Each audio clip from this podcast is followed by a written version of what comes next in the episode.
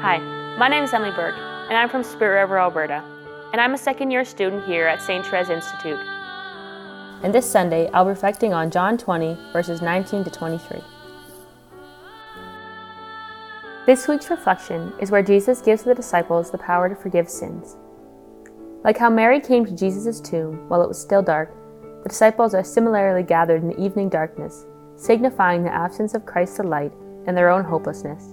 Moreover, the disciples are filled with the fear of the Jewish authorities who pushed for Jesus' execution, and thus the doors were locked. Before he departed, Jesus told his disciples, Peace I leave with you, my peace I give you. Do not let your hearts be troubled or afraid.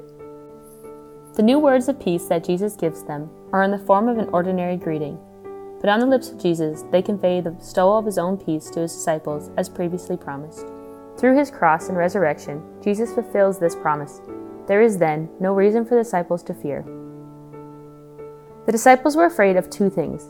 One was the fear and shame they felt for abandoning Jesus to die alone at the cross, and the fear of the Jews who crucified Jesus for his beliefs. Jesus appearing to them in this manner is Jesus' way of telling his disciples, I forgive you. He's forgiven them all for abandoning him and re-inviting them back into relationship with him. Jesus gives them his forgiveness, so they may in turn share this forgiveness with the Jews. The Lord always awaits us with his arms wide open, waiting for us to repent, and then he will forgive us and restore us to the dignity of being his children. This ministry of mercy and reconciliation is what Jesus wishes for his disciples to pass on to the world. In order to be an extension of Jesus' work, the disciples need to be united to him, as branches to the vine, and receive his divine assistance and power. Accordingly, Jesus breathed on them and said, Receive the Holy Spirit. For it is only with the help of the Holy Spirit and receptivity to the forgiveness of the Father that will help the disciples forgive and love others. When I read the doors being shut, I think of my heart. Where is my heart shut up out of fear? How do I fear for my own sins? When do I let these fears stop me from loving my neighbor? When Jesus said, Peace be with you, he showed his disciples his hands and his side. This was Jesus saying that there is no need to hide our hearts or our sins from him. There is no need to hide from others. Jesus has borne the weight of all our sins. He died for us. Jesus wishes to say, My friends, do not hide your hearts from me. I forgive you. I love you. The disciples receive this forgiveness from Jesus and are glad. Then Jesus says, As the Father has sent me, even so I send you.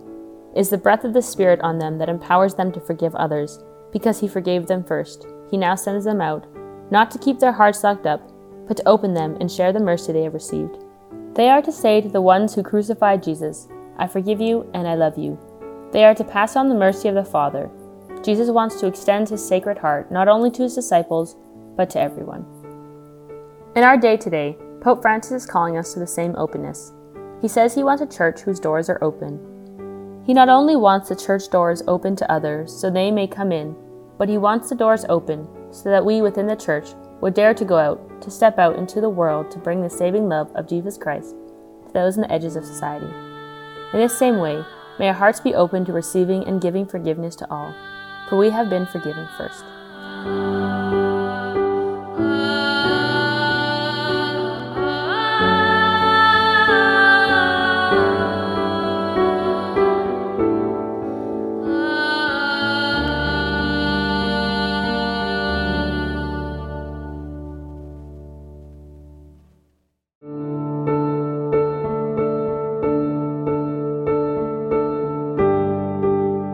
Like, share, and subscribe to us on YouTube and on all major podcasting platforms.